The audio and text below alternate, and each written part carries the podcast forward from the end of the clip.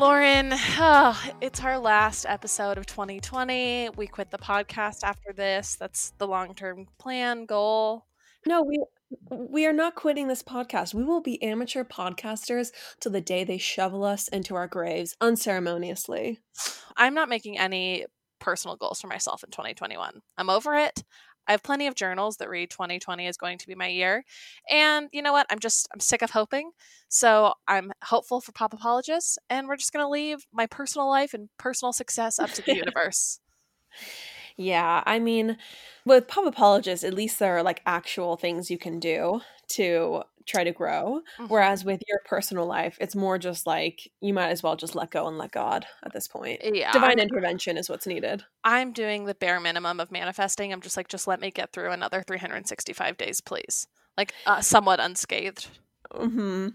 Well, a little bit on the Pop, but going back to Pop Apologists, if you're listening to this, if you don't mind, write us a review on iTunes or, and even more importantly, share the podcast with your friends. I think we have hit a little bit of a plateau in terms of growth. If you wouldn't mind working a little soft for us on our behalf, please share this with a single friend. You don't have to share it with 5. You don't have to share it with 10. Just share it with 1. Yeah, we would. And I'm going to start putting up more postable or shareable content. And so if you would be so kind as to share one of the clips we put up, like the hot water with lemon clip, if you like that or anything, it's just super, super helpful. And that really is how the podcast grows, is when people organically share it with their friends. So right. A plug. That's our plug. Makes me sick doing any sort of plug. But also one last plug. You guys, these are the final days. These are the last days, if you will, of signing up for the Patreon and getting a sweet special surprise or whatever. Everyone who signs up before January 2nd, like literally January 1st, 11:59, that's the deadline. So that's you have to sign up. And we'll send you a sweet special soliloquy surprise. You can still sign up thereafter. You just won't get the cornily termed special surprise in the mail. So if you want the little trinket, special surprise feels like too big of a word. It's not quite a trinket either. But if you do want it, then you have to sign up before January 1st at midnight. Yeah. Not New Year's Eve, but the day after, because January 2nd is when or January 3rd, that time period. We have to get them ready on January 2nd. We're mailing them out January 3rd. Then I'm departing from the continental United States. And who knows when we could do another run of them. Who knows? Like I might not even see Lauren ever again. On the soil. I love how we frame this as you have to sign up before Lauren leaves to Puerto Rico because otherwise there's no way you could get them. Whereas you honestly could still send them out. It's not my job description. But I don't think you would do it. Yeah. Like I said, I'm all about working soft. That would require some above and beyond specialty for me and something I don't possess. Yeah. So you got to sign up now. And if you don't, that's totally fine. You can still sign up thereafter. It's just you won't get the special surprise in the mail. Correct. Gosh. Honestly, okay, you guys, we got a bad review for starting the Patreon. Someone had the audacity to give us 3 stars and write that we started the Patreon a little early because we started 6 or 7 months. I think it was like 7 or 8 months actually into our podcast. So I actually feel very self-conscious about plugging the Patreon. Oh, God. Leave us a negative review or leave us a positive review. Just leave us a review at the very least. At least people are making their voices heard. Yeah. Chandler, Mom also says that when we talk about the Patreon and ask people to sign up, it's very baggy. Oh. She's not wrong. You feel like Oliver Twist right now. She's not wrong. Yep. All right. Let's get into less baggy, less desperate content. We did have some Q&A. Oh, yes. So let's do that really quick. Okay. This woman writes, dear listener, what's the craziest thing you've taken from a hotel room? For me, it was a vase in Paris. Was this when we were in Paris with Mom? No. The listener wrote, for me, it was a vase in Paris. Oh, I thought it was, when I read that, I was like, Lauren, when the hell? I feel like you would have gotten some mileage out of that story, and I've never heard it, so. Guys, our listener stole a vase. I will come clean about something. I am incredibly afraid of any sort of run-in with the police. Like Lauren said, I definitely feel like I would curtsy to a policeman. In fact, one time I was in Switzerland on a study abroad, and Faith, my best friend, encouraged me to steal like a miniature like thing of sushi, or maybe it was scissors. I don't know. It was some sort of miniature device or like trinket, tchotchke. And she's been known to collect a tchotchke or two herself. So she was trying to encourage me to collect, you know, some of my own and steal them. And she sat there with me in the store for probably 5 minutes trying to convince me to steal it. There were no metal detectors. There was literally one lowly clerk. And your friend Faith tried to get you to steal from a store. Yeah, from like a gift shop in the Alps, I think. Yeah, it was in the Alps. Sorry. Really I've been shocking. All over Switzerland. It's really hard to remember. This is really I know. No, she's like, Faith got kicked out of EFY. She's like way more of a daredevil than I ever was or ever will be. And I just really couldn't do it. I was like, okay, fine, I'll do it. And then 20 seconds later, I was like, I can't do this. I'm walking out. You know how like you meet a guy and or I don't know if you've ever met a guy like this, but he casually shoplifts in front of you and it's like his like. Have never met a guy. Let's make that super clear. I've never been with someone or met someone who casually shoplifts. And Faith doesn't even casually shoplift, for the record. It seemed like she was trying to get you to casually shoplift. I think she was trying to get me to, you know, get out of my shell, if you will. Oh, wow, that's an interesting little experiment. No, like in high school, a guy that I was dating like casually stole something from Albertsons, basically seeming like too cool to stand in line to pay, just like who cares type of deal. Is this the guy who's now a successful, like the face of, what's the jean brand? J Brand? Is he now the face of J Brand jeans? Do I have an ex-boyfriend who's the face of J Brand? Yeah. Him and his current girlfriend are the face of J Brand. No offense. Oh, really? Oh, my gosh. No, it's not that ex-boyfriend. Now I realize who you're talking about. No, it's not him. It's another one. And I will say that it's quite the transition from when you stop being turned on by men who steal things and you start being turned on by men who just pay for things. I mean, wow. That's called growing up. I'm really proud of you for growing up. I actually never had to outgrow that or grow up out of that. Thankfully, I actually just mostly dated guys who got mad at me for saying the word hell. So, ooh, yeah. Rough. Okay, wait. So go back. Sorry. I think I rudely interrupted. So no, I mean, that's really the story. I just like, so the idea of stealing something from a hotel that has my credit card information on file, probably my face on some sort of like high speed or high tech security camera, like absolutely not. I could never steal anything from a hotel. Yeah, I am not one to steal in any way. I'm just not. I don't know why. Like, but you did actually, you brought back some hotel robes, but those were bought.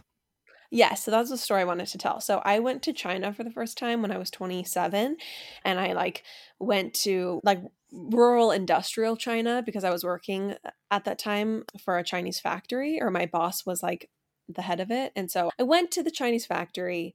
I went all around Shanghai at the most amazing time. I really like, it was incredible. And what I should have done was brought home something that was like even 1% reminiscent or indicative of China. Culture. Yeah. Of the culture. Exactly.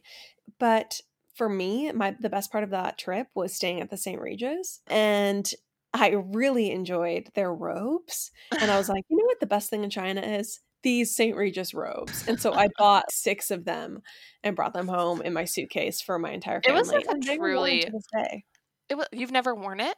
No, they are worn to this day. Oh, yeah, they are worn to this day. Every apartment that I moved into, I immediately hang my 4 robes on the back of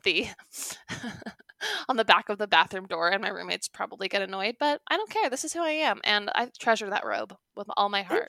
Thank you. It brings back that type of bulky item for their friends and family. I wouldn't. I remember getting home telling you guys all about China and then being like, and I have a surprise for you. The best part of this whole trip really was my stay at this luxury hotel. Ugh, anyway. So nice. But I did pay for them. So yeah, like stealing just isn't really my thing. Yeah, same. Okay, next question. How to share what you spend on clothes with your spouse. I use my slush fund, 6 years married. I can't speak to this. I'm not going to let Lauren lead this question because I'm just not in a position to like understand this. Well, Kagan and I have separate finances completely, and we have always really split things 50-50, but that's changing. So with the move to PR, Kagan's paying for basically 90% of everything, and I'm contributing, but I'm not going to be like paying half the rent anymore or anything like that. Yeah. So I do think that now our finances aren't so like equal 50-50. Doesn't matter what I spent. Like even when I was paying half of everything even with that, when he would find out the money I would spend on clothes, he would still judge me for it, which is super annoying. Which is funny because you wouldn't, I feel like you would never tell him like, oh, you don't need to buy that Xbox nonsense.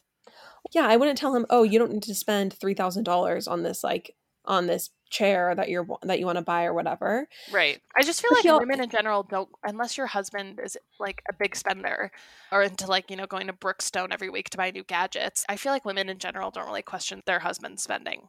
Yeah, unless your husband is truly a big spender. Exactly. You don't really question them because most guys aren't big spenders. Like they might spend a lot on toys or a car, but they're not like going out and they're not spending $400 on a top or a dress.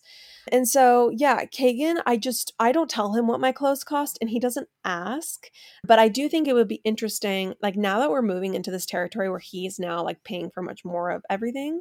Right. And so like, we're kind of honestly verging into this territory where he's paying for mostly everything. Yeah. And it is going to be interesting. Like now, before I would have just skated around the issue but I would have been upfront if he had just asked me how much something costs. But now I'm like, okay, am I going to be upfront about the fact that I bought something that was super expensive? Right. Is he going to now think like, if you bought that was super expensive, you clearly have enough to be like contributing more to the household finances. Right. And this is true not just with spouses. Like I remember when mom and dad were paying for my life. If I bought myself something really nice, a new jacket or something that was a big ticket item over $100, like I couldn't ask mom and dad for money if they knew about it because I know they'd be like, you just bought yourself that. So clearly you don't need that much money from us. Yeah, it's such a tricky situation regardless of who like the person who I guess like it holds the purse strings or is the primary financier of your life is. Yeah. And honestly, I think what makes it like doubly annoying, and I don't know if this listener has this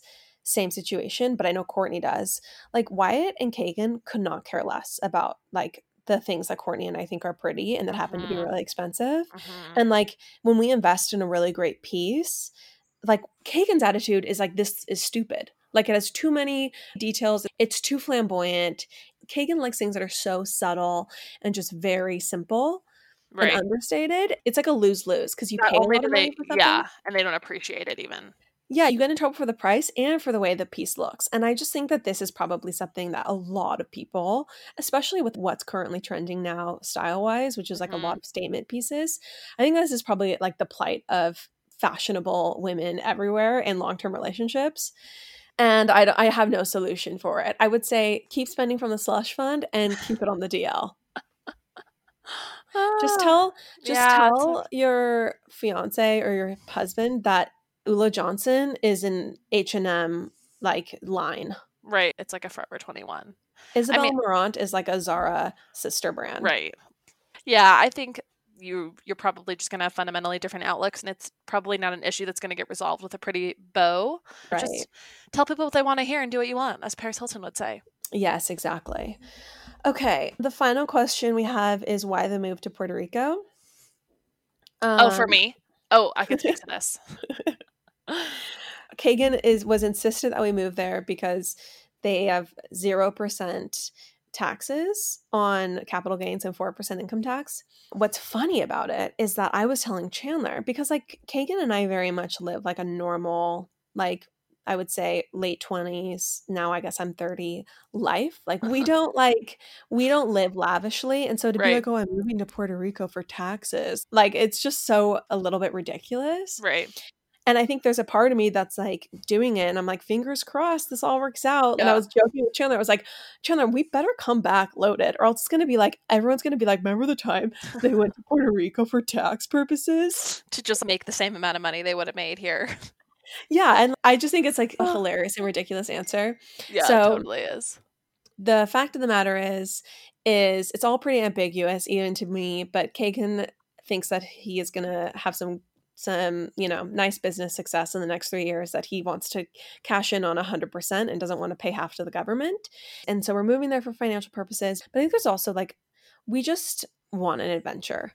Like I am so ready to not live where I was born for the rest of my life and not settle down in Orange County. Like I'm ready for an adventure. I think we also know we want to start having kids. We're going to start the process in 2 years. And so I think we want to like do a lot of traveling between now and then. Right. Just to have a lot of fun. Yeah. And so I think that this is like a Puerto Rico is a good place. It's a good little hub because you can travel to a lot of different places, right? It's like midway between the West Coast and Europe. Does this mean you're going to be like I don't even know what the Hillary to Hilaria transition is for Lauren, the name Lauren, but are you going to be like, I am Orange County born, but I am Puerto Rican raised? I can't wait for this transition for you. I'm already planning my heritage transition, if you will. Oh my gosh, that's incredible. I'm so excited for this journey. Where are you from? Actually, I've lived in France, but I'm primarily from Puerto Rico. Oh, really? Really? I went to high school with you in Orange County. It's so interesting. At Laguna Niguel's high or middle school. Just the most basic, like white chick of like locales. Utah County and Orange County are where I've spent the majority of my life. I'm pretty sure you worked at the Pete's Coffee in Laguna Niguel. Interesting. And Communal in Provo, Utah. Really, you're from France and Puerto Rico. Mm-hmm, mm-hmm. But you speak neither Spanish nor French. See, that's where this is the issue, you guys. That's where my cultural transition will fail completely, is because I don't have the work ethic to learn Spanish, to really drive it home. I can't even pretend I don't know the English word for something because I'm not going to be able to revert to another language. All right, you guys, so sorry. Chandler and I had a technical issue. Our software stopped recording us for the last part of that conversation. So this is going to be a whiplash of a transition, but we're going to move right ahead to our final segment of the hour, and we get into all things The Crown with our dear friend Andrew, who happens to be a low-key royal historian. So, without further ado,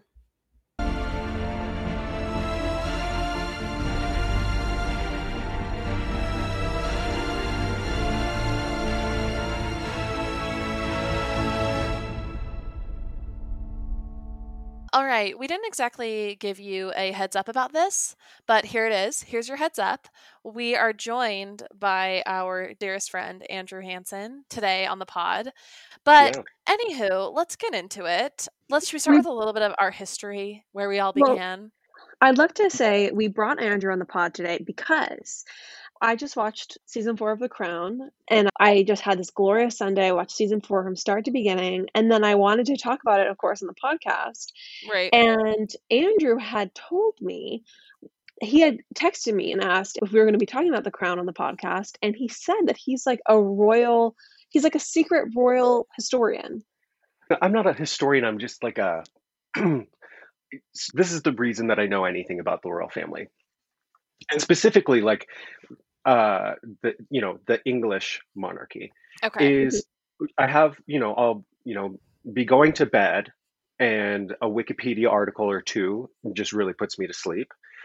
And I guess I'm not like setting this up to be like, I love the royals. You're like, I looked for stuff that really bores me. Yeah. I'm looking for something to just send me right to snooze town. But I am honored. And Gibson also made me promise that I would mention his name at least once because he just likes to be famous adjacent. But it gives me a great honor to be the first friend in the Pleasure Thread grouping that gets to be on the pod. I just want to gloat about that for just 1 second. Like, I just feel you should. Let's take a moment. Gibson will never be on this podcast as long as I'm alive. For the record, we have a group thread amongst some of our dearest friends. Andrew, so how we know Andrew is a longtime family friend, originally friends with our oldest sister, who people are very curious about. Andrew, people are like, who is this mercurial, mysterious, ethereal, enigmatic older sister that we have talked about ad nauseum? And Andrew actually was first friends with her. She was the first friend I made when I moved to Provo. Really? Yeah.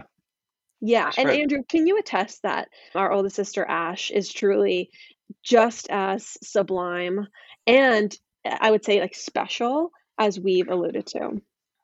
Oh, I don't even think you guys have the great power of description. And I don't think there's a way to accurately and honestly capture and then also describe the energy that is Ash. Like, when any of us say, like, she can take any topic and instantly know 12,000% more than you. That always. Topic, yeah. It just has the most interesting. Speak about it at 12x speed. Yeah. Oh, yes. And then also have a hot take about it that you're like, wait, nobody's ever thought that, and you're also correct. Like what? Yes, exactly. Just so fascinating, so stunningly beautiful. Honestly, just the personification of a beautiful fairy. Truly. She is. And she even admitted while we recently saw her that she would never deign to listen to this podcast. So you just see the juxtaposition of high and low there. Oh, she's like, what do you guys have to teach me? What new things could I learn by listening to your podcast? She's like, I just think it's weird that people want to listen to begin with. She said she literally cringes at the thought of Lauren and I having some sort of content platform. Having something to say. Yes. Exactly. Like it literally makes her like lose her lunch. Yeah, because Ash is also the person that says 12,000 things by saying nothing. Mm-hmm. She is, in a sense, tie-in, our very queen. Yeah. She says it all by saying nothing and doing nothing. It's true. Yeah. She definitely knows the power of restraint. Mm-hmm. But yeah, Courtney was my first friend, and then I was very good, close friends with Ash when she lived there as well, and then became friends with Lauren and Chandler. I have been like a somewhat of a honorary brother to all of these sisters. Yes, so, absolutely. Bledsoes are my favorite, so we love you. Yes, we love you guys so much. And at one point, we all worked together at Communal, and it was an iconic time of our lives. We had so much fun. We really. Yep. Bonded and grew together during that time. And the friends that we made during that experience, I would say, are like true lifelong family friends. Yes. Like they're not just friends, they're like family. And that when we refer to the pleasure thread, we're talking about a text message thread with that group of people. Mm-hmm, mm-hmm. Yep. True. So we're honored to have you as the first member of the pleasure thread. Welcome. Welcome, welcome. Okay, well, but you're not here because you worked at Communal and are part of the pleasure thread. You're here as a royal historian, deserving of that title or not. I guess the next little segment will bear that out. Yeah, so I'll just make sure that I have a Wikipedia tab open. Yeah, just don't fall asleep. Don't fall asleep. Yeah. That would be smart. Okay, can I get general thoughts on this season from both of you? I love The Crown as a TV show. I would say this is the weakest season so far. Oh, interesting. Okay. A hot take if I've ever heard one. Okay. Yeah. Absolutely. Here's the thing. So I'm looking at like the pages, like the season pages right now. And I just think that the way I know that we're producing a drama, right? But I just don't buy. I just feel like they made like they're like, we need a villain. It's Charles, right? And I know that he was absolutely awful to her, but that also was much more of a two-way street. And maybe this will come out in another season, but I just got tired of I remember watching the last episode where they're like screaming at each other. And I'm just like, I'm so tired of the two of you. Mm-hmm. I'd much rather watch anything else. And really my most favorite episode of the season was the seventh episode, The Hereditary Principle, where they're really not around. Where Margaret goes and finds out about her family. And it really just highlights like the lengths to which the Crown as an institution will go to protect itself. Like when the Queen Mother is explaining at the end, like we couldn't have this, there would be no trust. It just was like, they were willing to just do anything to protect themselves. Lauren, as we made our descent into New York, from our beloved Guana Island trip, I got excited thinking about coming home to like my more simple routine food, like my Clean Simple Eats protein powder. Yeah, I feel like it's such a good staple because the protein powder, if you blend it with ice and water, you got vanilla frosty essentially, if you like the Simply Vanilla. If you get chocolate brownie powder, you've got a chocolate frosty. You could do the mint chocolate chip, you got a thin mint frosty, or you just dissolve it in milk or water, and that also strangely tastes really good, like chocolate milk. It's a super fast, easy, quick snack. Also, I just love that the ingredients are clean. They're grass-fed. It's 20 grams of protein for 110 calories. It is just the best protein powder out there. Everyone, go to cleansimpleeats.com and use the promo code POPAPOLOGISTS for 10% off. That's POPAPOLOGISTS for 10% off. Cleansimpleeats.com, POPAPOLOGISTS for 10% off. Can I talk to you about a product that you love, that Courtney loves, and that I love? Please. Early Bird CBD gummies are so phenomenal, everyone. They are the perfect 2.5 milligrams of THC and 12.5 milligrams of CBD. So this concoction, it gives you the warmest, gooeyest feeling. They have the magic formula. I love the watermelon flavor. That's my favorite. I also love using them when I know I need to get a good night's sleep and I can sleep in. You guys, we love Early Bird CBD so much. We reached out to them to see if they would be interested in sponsoring the show because we were like, these products, these gummies, everyone needs to know about them. We're going to tell them about them anyway. So maybe we can get paid to do it. And honestly, we just cannot recommend them enough. We have a link in our show notes. You can go to earlybirdcbd.com, use code POPAPOLOGIST20 for 20% off. earlybirdcbd.com, POPAPOLOGIST20 for 20% off.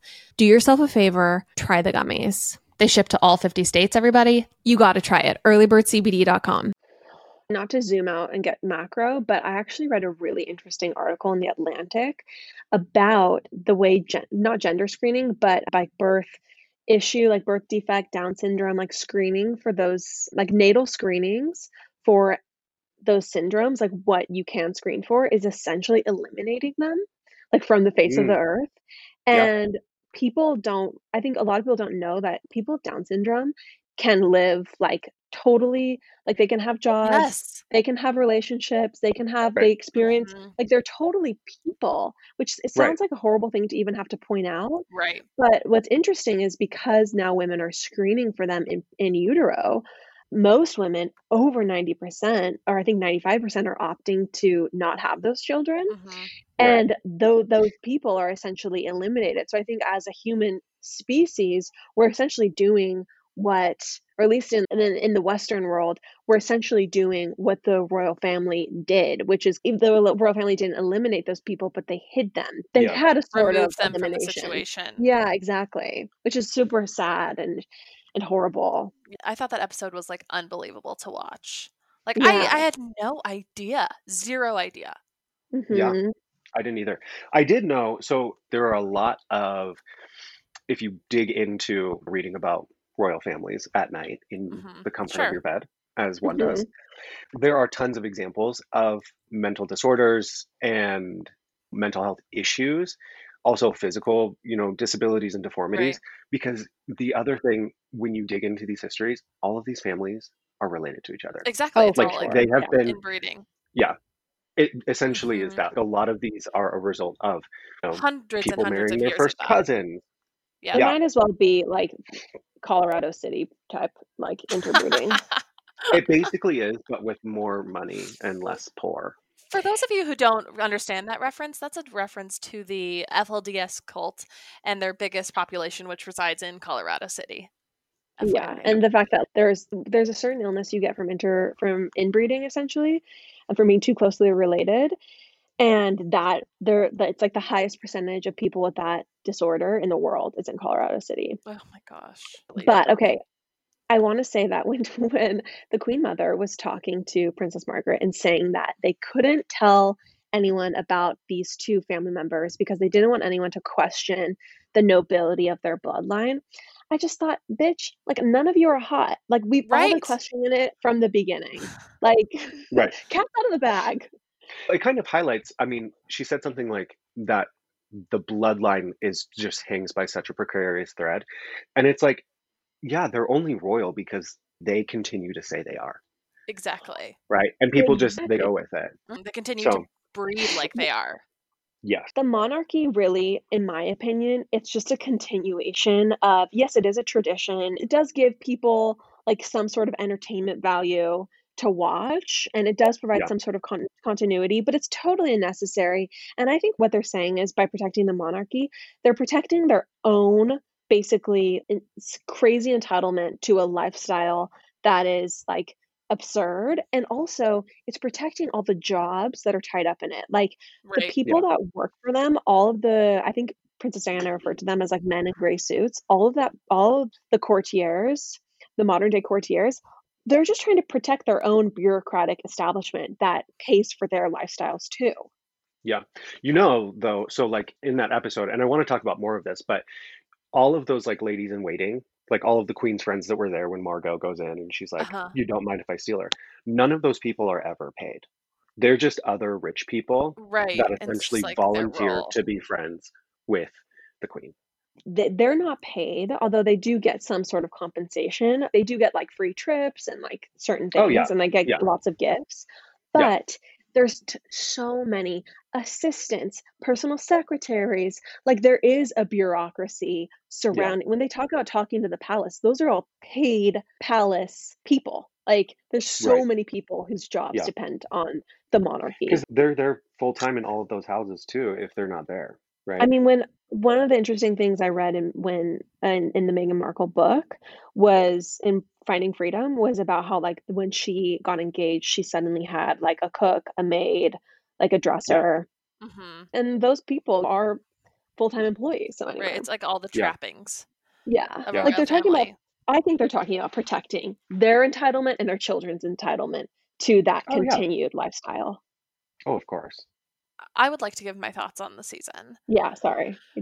No, it was great. I'll make it short because I truthfully just found this season, I thought it was interesting, but I found it to be pretty black and white in the sense that, you, like Andrew was saying, like Charles was the bad guy, Diana was given like the better edit, and she looked like she just fell into this awful marriage with this like awful man.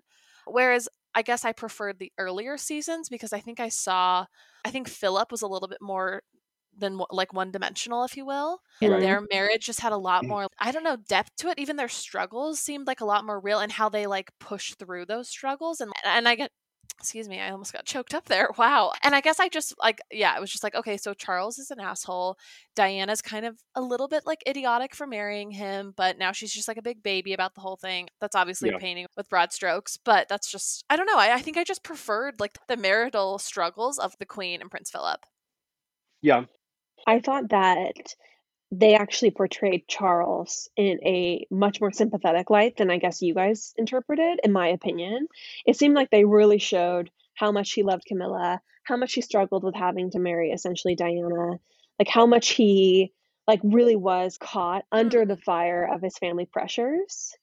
Right. And like when the scene where there's the fireworks and he's standing by the window and he's weeping about having to get married to Diana, essentially, and Queen Elizabeth basically tells him to suck it up. Right. And marry her and that he will eventually love her. That was horrible.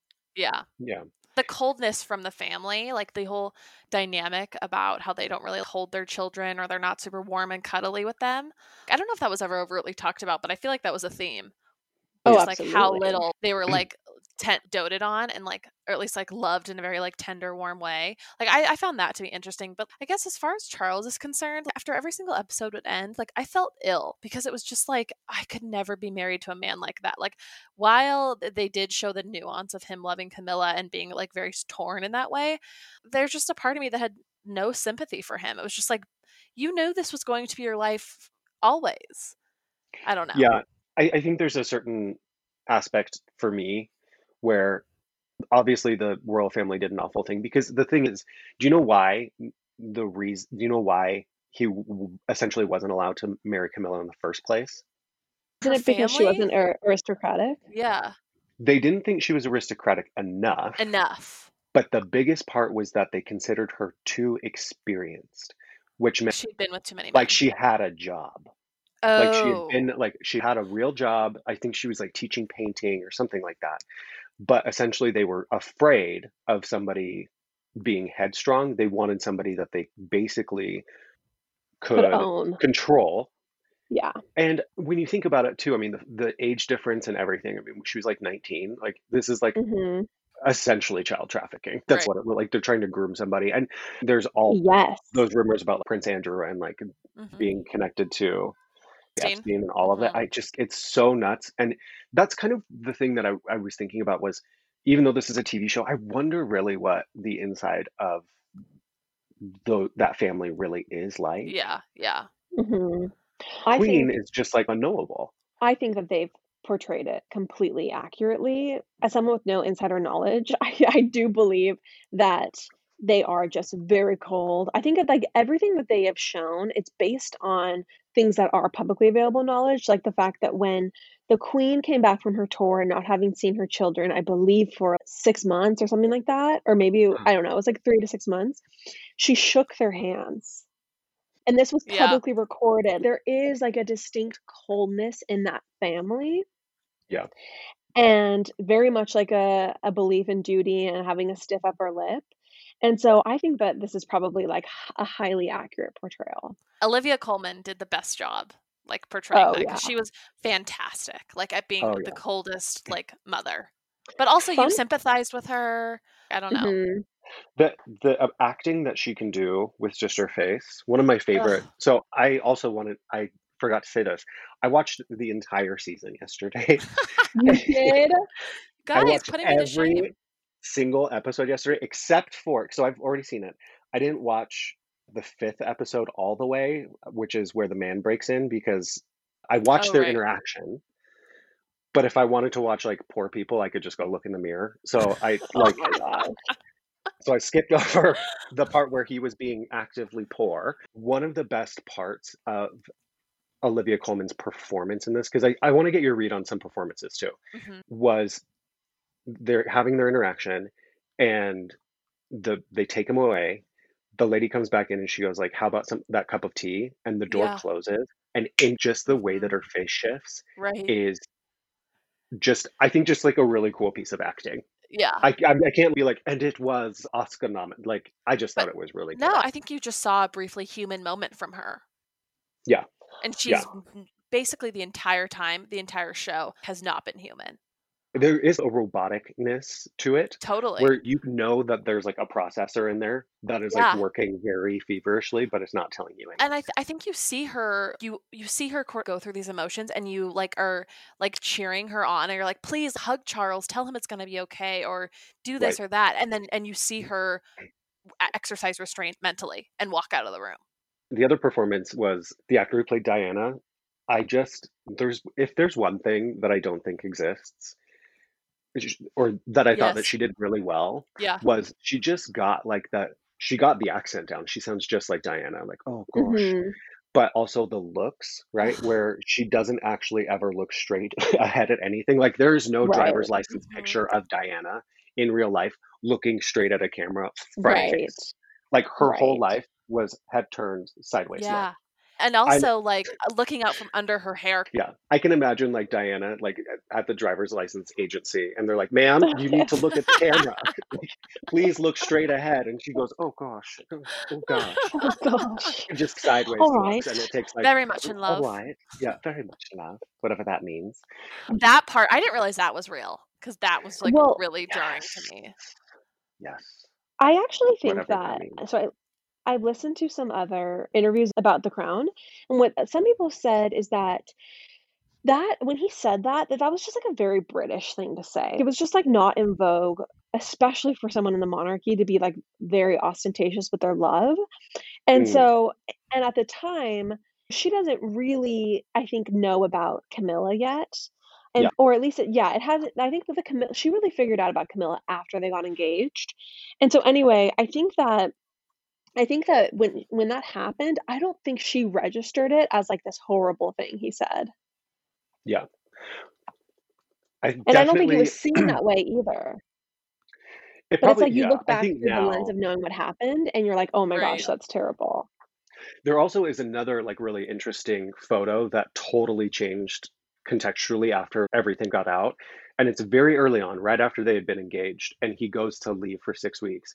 And there's this photo of her crying at the airport. Mm-hmm. And they're like, oh, she's going to miss him. And she's actually sobbing because she had just found the bracelet and actually figured Camilla out and knew that he was doing that to her. Ugh. It made me sick the whole time. It made me sick because it was just like two people whose like youth and I don't know, like their first chance, like a big love, just totally being spoiled. Yeah. I feel like they're probably going to get to it in the next seasons with the new actress who plays Diana. But Diana was not just like reft with an eating disorder. She tried to commit suicide 4 times, not like true attempts, but like once while she was pregnant. She threw herself down there. So imagine being in a state of mind where you throw yourself downstairs. I can't even fathom that. But then like you think about being in that big empty palace all day long with nobody who understands you, nobody who even tries, and your only family doesn't care. She couldn't even get through to the Queen. The Queen didn't even want to take a meeting with her. Yeah. And the other thing too about Diana is that her entire life, she struggled with her family. Right. So like her mom, when her parents got divorced, her mom like basically had to abandon ship because like, she was like royal adjacent. Like they were like the Earl of Althorpe or whatever. Like your kids ain't going nowhere. If you want out, like you leave. And it doesn't matter if you're the mom or the dad, like the royal person gets to keep the kids. And I listened to a podcast that said like when she would go visit her mom on the weekend, like her mom would just be a wreck. Like really? It was not like a peaceful like transition where she could just go be with her mom and live with her dad in the countryside. Like her mom would just be like totally upended like all day long. Yeah. Ugh. Yeah. So Diana just is this broken person that then she's already broken, right? There's no strength whatsoever there to like meet the moment of like really doing it. And I actually think that's why long term, like that's why she's the people's princess. It's like the only thing that could love her was the public. And then what she did. And she did some incredible things. I love the part of the episode when she goes to New York and she hugs that like the baby with AIDS. Yeah. That was a real thing. And it actually did move things for the AIDS crisis. Like she did a lot. So okay, so but then she goes back and Charles accuses her of basically being performative. Right.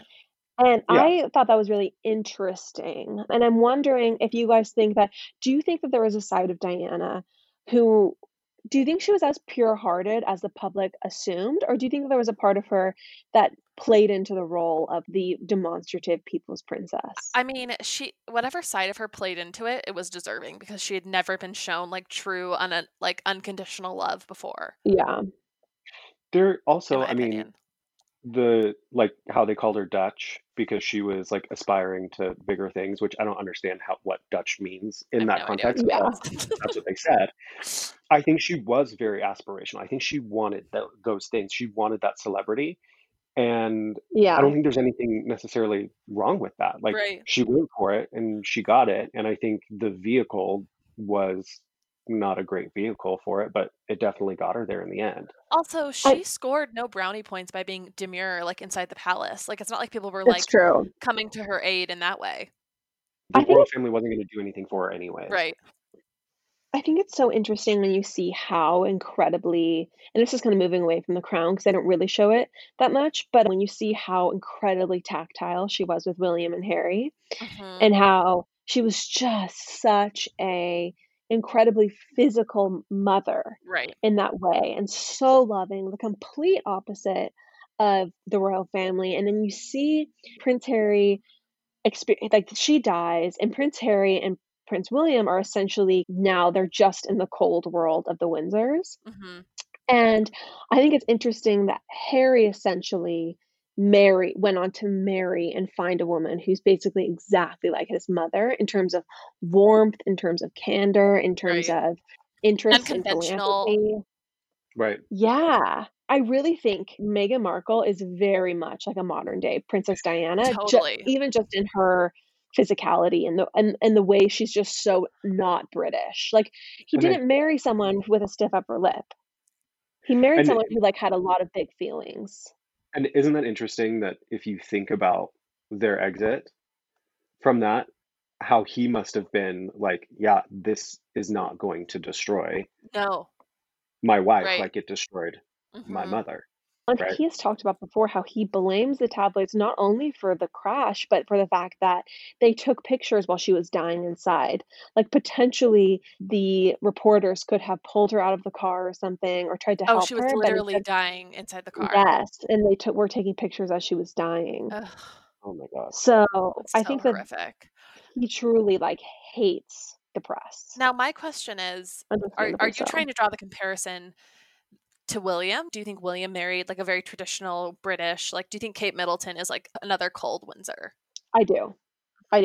Kate Middleton seems to me to be very stiff, very calculated, and she doesn't have that resonance or that warmth that Diana does. But William is a rule follower and he's also he's not the Margaret to Elizabeth. right? Mm-hmm. They seem to be much more, you know, and it makes sense knowing that, you know, like he is the heir and, you know, the one that is going to follow and, you know, right. becoming king. It would make sense that the duty bound and the tradition is going to be more important. I think that with examples like Margaret or like Anne or even like Edward and Andrew, like all of them that are just train wrecks generally, and Charles is a train wreck too, but in their personal lives, it's because everything that they do all goes back to the crown, but at the same time, they don't matter at all. Right. They don't know what Margaret speaks to this. Like, she doesn't have a role to occupy. She doesn't have anything to do. She's in this prison of like limbo where she is bound by duty, but she also has no real role to fulfill. But she hasn't anything to do because there's only one person that can be the queen. Yeah. What did you guys think of? We haven't talked about Margaret Thatcher at all. Okay, go ahead with Margaret Thatcher. Then I want to talk about Princess Margaret again. Okay. Okay, I want to make a note about Olivia Colman's acting compared to Gillian Anderson's. Oh, okay. Because, so apparently, and this is something I learned in another interview I was watching, but apparently Olivia Colman is like an extremely casual actor. Like, she reads the script on the way to the set, like in the taxi. God, I love it. And basically doesn't know what she's doing until the day of, and like it's just like unstudied. Like she doesn't even know where the scene is in relation to like other scenes. It almost seemed like irresponsibly unprepared. Yeah. But the director said in an interview, he said, if you are condemned to do a one take movie, he said hire Olivia Colman because she gets it right the first time every time. Wow. Like very incredible. And he said Gillian Anderson is the opposite. Like she's extremely studied, prepares for years essentially. And I felt that in their performances. Olivia Colman seems extremely natural, like the spitting image of the queen and just just incredibly instinctive. And for me, the performance of Margaret Thatcher by Gillian Anderson, it was a little jarring at first and seemed almost overly done. And like perhaps a little too overacted. Now, I think that only lasted for a minute. And maybe that was just like reacting to how Margaret Thatcher is just very interesting physically. But yeah, I thought that was interesting because it definitely bore out in their performances. Yeah, I think it was really close because I think Margaret Thatcher really was like that. I mean, her voice, if you go and watch any videos of her or like watch the scene where she's leaving Downing Street, it's like you could overlay them on top of each other. Yeah. Maybe this reveals that I'm not a great historian or like person that cares about history, but I just found the Margaret Thatcher like bits to be really boring. Sorry. I thought the Balmoral stuff was cool, but that was about it. I mean, for her to go to Balmoral and like totally biff it. Bomb. Yeah. So funny. Her husband was great. Yeah. Husband was great, a great foil for her. And if you watch just one of my favorite parts of Margaret Thatcher, and I want to believe so badly that this was just like improvised, but at the end where she gives her the Order of Merit, I just want to believe that Gillian Anderson actually had a line of dialogue, but then just decided like I'm just going to walk away and see what happens. Because I was so plucked by the fact that she's like, here's the biggest order. She's like, may I? And, you know, puts it on and she just walks out of the room. Just like, bye. I know that restraint. It's just like their constant like misalignment of personalities was really interesting to watch. Also seeing like them both as like they both weren't really like the queen isn't a terribly likable character and Margaret Thatcher wasn't a terribly likable character. And just the differences in how they were both like occupied that same space was interesting to me. Yeah. I think there's like they brought humanity to those characters even though both of them happened to do some of, you know, what we know are some pretty inhumane things to other people. Tell me, okay, so actually, and to just save themselves, right? Yeah, yeah, absolutely. When it comes to, so I think this speaks to the fact that I don't know that much about British history. I believe America is number one, and so I really haven't like delved that deeply into it. I know about the royal family, but not necessarily like British geopolitical history. And so my question for you is, like throughout the season, they're basically painting Margaret Thatcher as unsympathetic to a depressed Britain. and wanting Britain to pull itself up by its own bootstraps, wanting those people to help themselves, not wanting to give any sort of handouts, of true conservative in that way. And I'm curious, what do you have any insight into that general period? What was happening in the background in the UK? Because this is where I think Chandler and I could use a little education. Yeah. So just very generally, all of her politics were referred to as Thatcherism. And you mentioned true conservative. It's a little bit different conservatism in the UK versus conservatism here, at least at that time. The conservatives, you see this in The Crown a little bit. They're we move slowly. We think a lot about things. It was this party of kind of just really privileged people saying, let's not move the needle too much. Mm-hmm. And prior to Margaret Thatcher, so they already had national healthcare from the NHS. There were a lot of industries that were controlled and really heavily regulated by the government. So the energy industries, a lot of the food production industries, those are all under the government, where you have the union jobs and all of that. She really pushed and deregulated a lot of those and privatized a lot of those businesses. And so when those businesses then transfer over to not having to stick to the rules and regulations of the government, then they're going purely for profit. And so that's why unemployment goes. And then when unemployment goes, then you start to get inflation and you get all of these different things. But she was so determined that she would basically yank the bottle out for Britain and make it self-reliant. And, they will do this. And you see in the show, she talks about her dad all the time, which low-key obsessed, kind of embarrassing for her. Oh, my dad. Okay, we get it. You love your dad. Yeah. Whatever. You have mommy issues. Okay, blah, blah, blah. Yeah, but essentially that's it, right? Is the deregulation, and she just ripped it real fast. It caused a lot of long-term problems. Yeah, that's interesting. I could have used this lesson before I watched the show because it was hard for me to even understand. No, I'm Andrew, I see why you read Wikipedia every night. But I guess I truly didn't understand the climate of British history at that time, and so I just could have used this before watching it because I basically tuned out everything she was talking about. Sorry.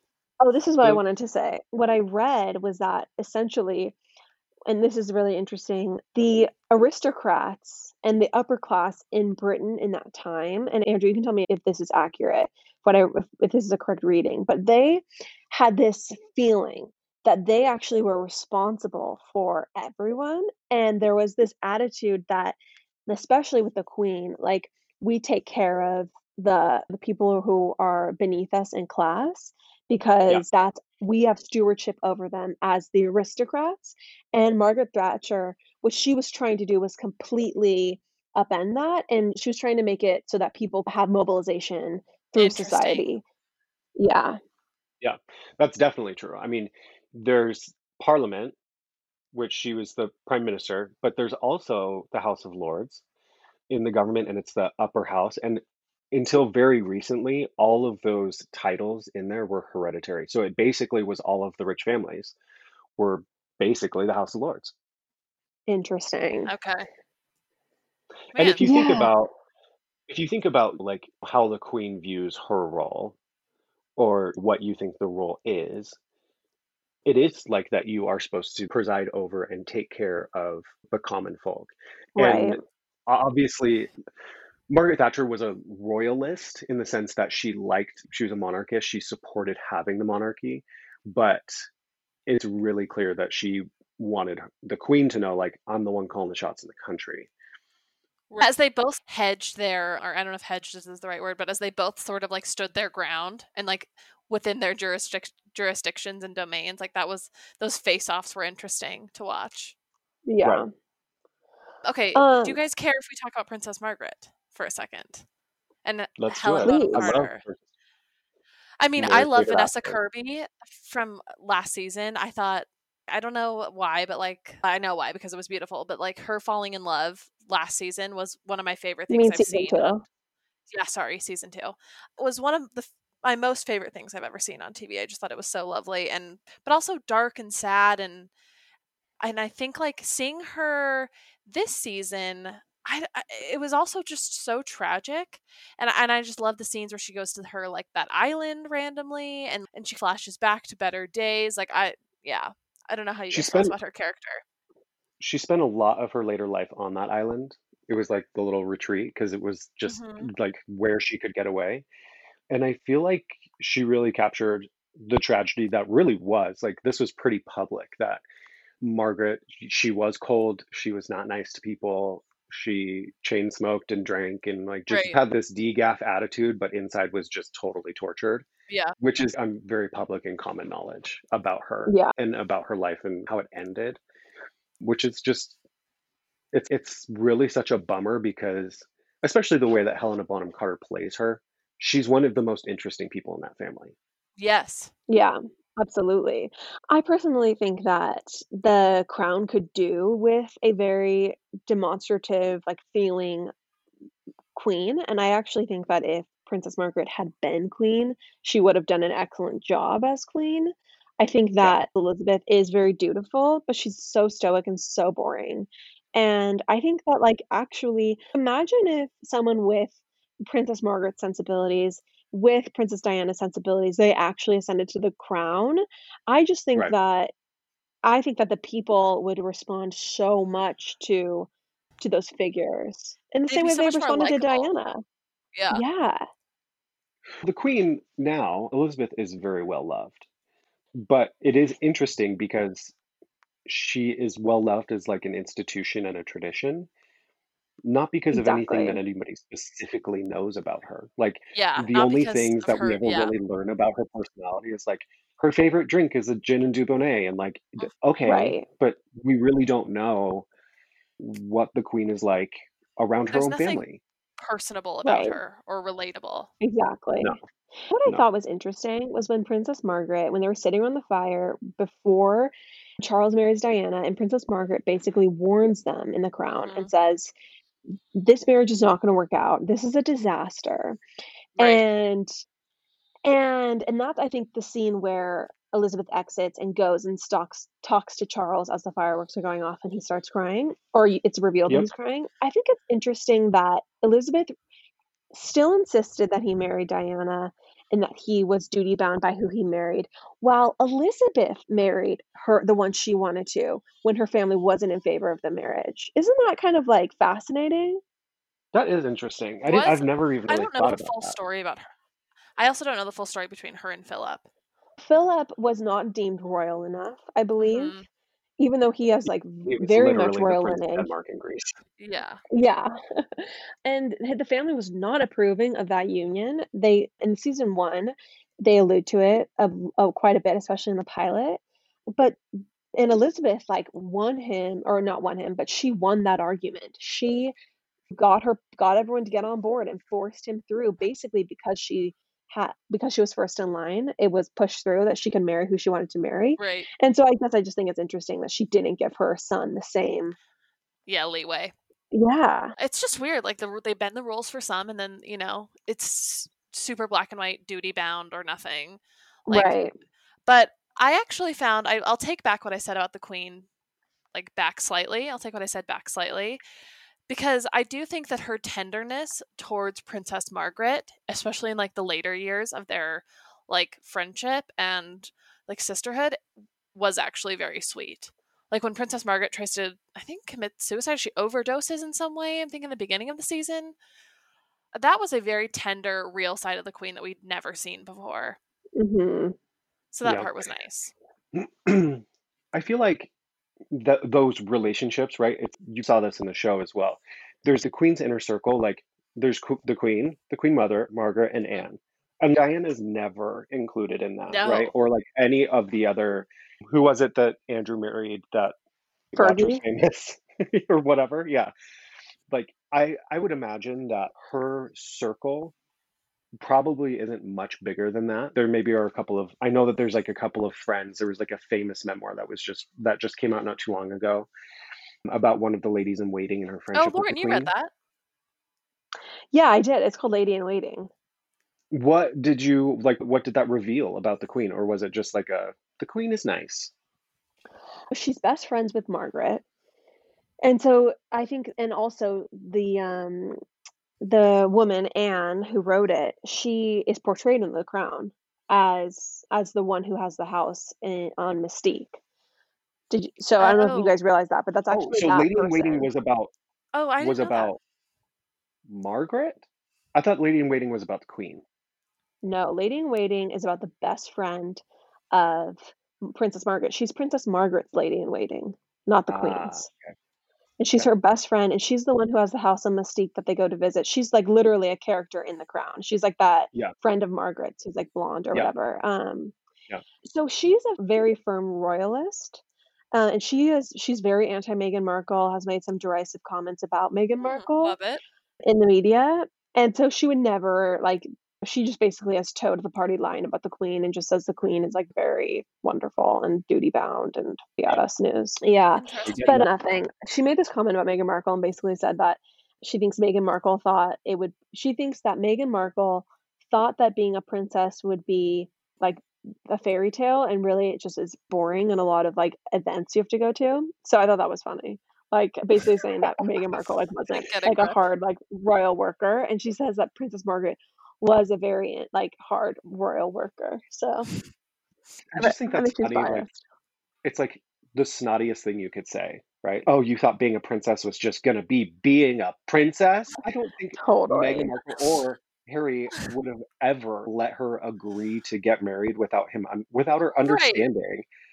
You know, the like full realm of the duties. And it's so obvious, right? Because you can watch all of this on TV. Mm-hmm. So like Meghan Markle. TV personality.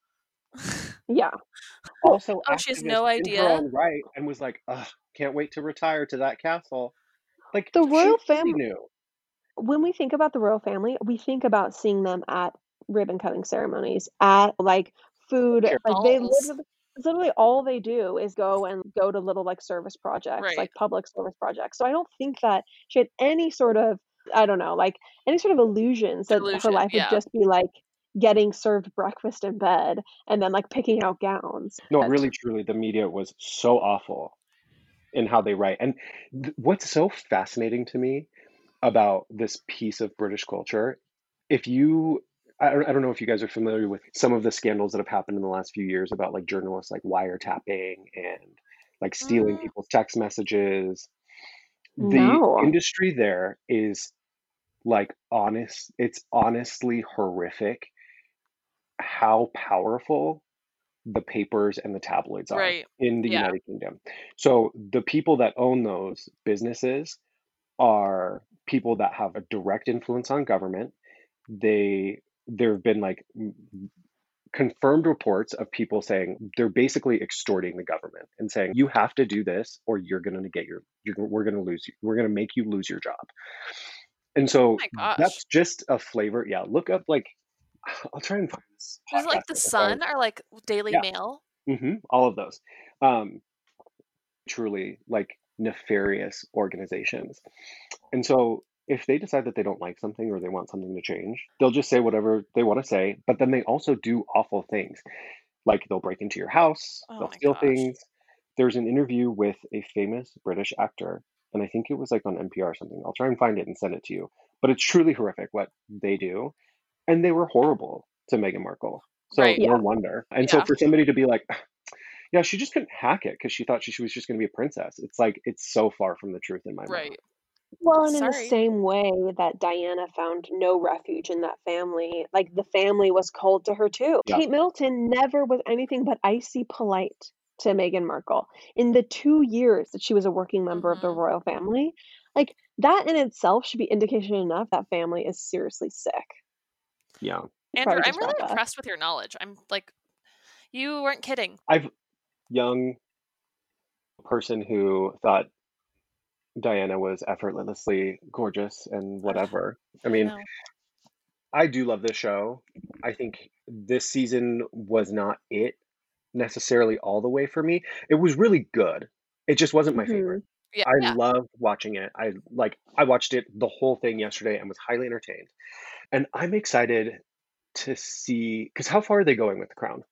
They're going to 2 more seasons. No, not to present day. but not. Yeah, they're going to. They won't do. Oh yeah, because I think there's like some drama with Meghan Markle. Like she can't. They can't do the Meghan Markle thing because they like own some of Netflix or something like that. I don't know. I heard that. So we might not get that far. I just feel like even we'll basically in the future seasons, it's going to center around Charles and Diana, and I can't wait for them to just be actual separate entities that aren't screaming at each other all the time. I am excited to see Diana go and do all of her charity stuff solo. I am excited to, not excited, but it'll be interesting to see how they manage her death. I know. And I think we'll get to Camilla, but also, I'll just say it. I think Camilla sucks. Camilla sucks. She just she was there the whole time. And yes, she was in love. They were in love with each other, but the damage that was being done to the monarchy with what they were doing the whole time, I think is just selfish. And she had her own family too. I just don't think any woman could resist. Really? Yeah. I think Charles? if the heir to the throne was in love with you, I think you're going to carry out a love affair with him. Forever? Even knowing that you wouldn't ever, because like while Diana was alive, shit there is. That's it. That's like the pinnacle of sexy, of fun, of so exciting. Like the king, future king of England, he only wants you. He loves you, especially when you're like also kind of homely. Like you're you think that you're going to be like, oh no, what is this going to do to the crown? I don't think so.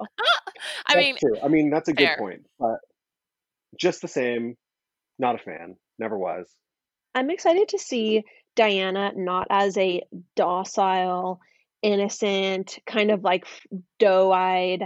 Deer in the headlights. Yeah. Girl. I'm excited because Diana knowing what she's doing. Yeah. Yeah, I want to see Diana like more in her power, more as a free agent. So I think that'll be really interesting because when I think of Diana, I think of like 30s Diana. I don't think of 19-year-old nanny cleaner. Anyway, Chandler, I know you have to go. Yeah. Okay. Let's wrap up.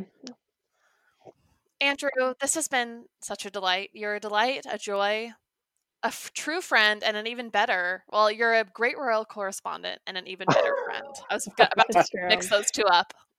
Thank you. I love you guys. I hope that there's maybe another time. This was super fun. I'd love to come back and we can talk about more royal stuff or other things that I am an expert in, like currently in this year, like loungewear and day drinking. If you want to talk about that, I don't know. Okay. Just whatever. Crystal light, perchance? Yeah, I'm available. Yeah. Ugh. Oh, crystal light? Hell yeah. We'd love to have you back. It'd be so fun. All right, guys. Thank you. I love you guys. I love you too. You too. And love you, listeners. Thank you so much for listening, and we'll chat with you next week. Bye. Bye, guys. Bye.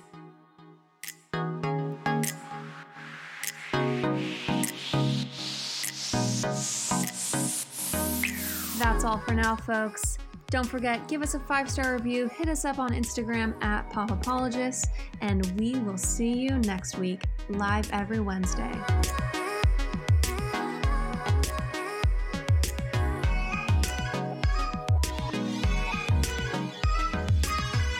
Do you ever worry about running out of interesting things to say to friends when you actually get to see them?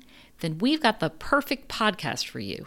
I'm Eve Yohalem, and each week on Book Dreams, my co-host Julie Sternberg and I use books to explore fascinating questions, like what happened when a Harvard professor staked her reputation on an alleged gospel of Jesus' wife that turned out to be fake? And how did debut author Tom Lin save the American Western by blowing it to bits? Are pigeons rats with wings or wonder birds? And what's the who, what, when, where, how, and especially why of books bound in human skin? Recent and upcoming Book Dreams highlights include conversations with Booker Prize-winning author Marlon James, Pulitzer Prize-winning journalist Catherine Schultz, and Merlin scholar Dr. Laura Campbell. You can listen to Book Dreams wherever you get your podcasts.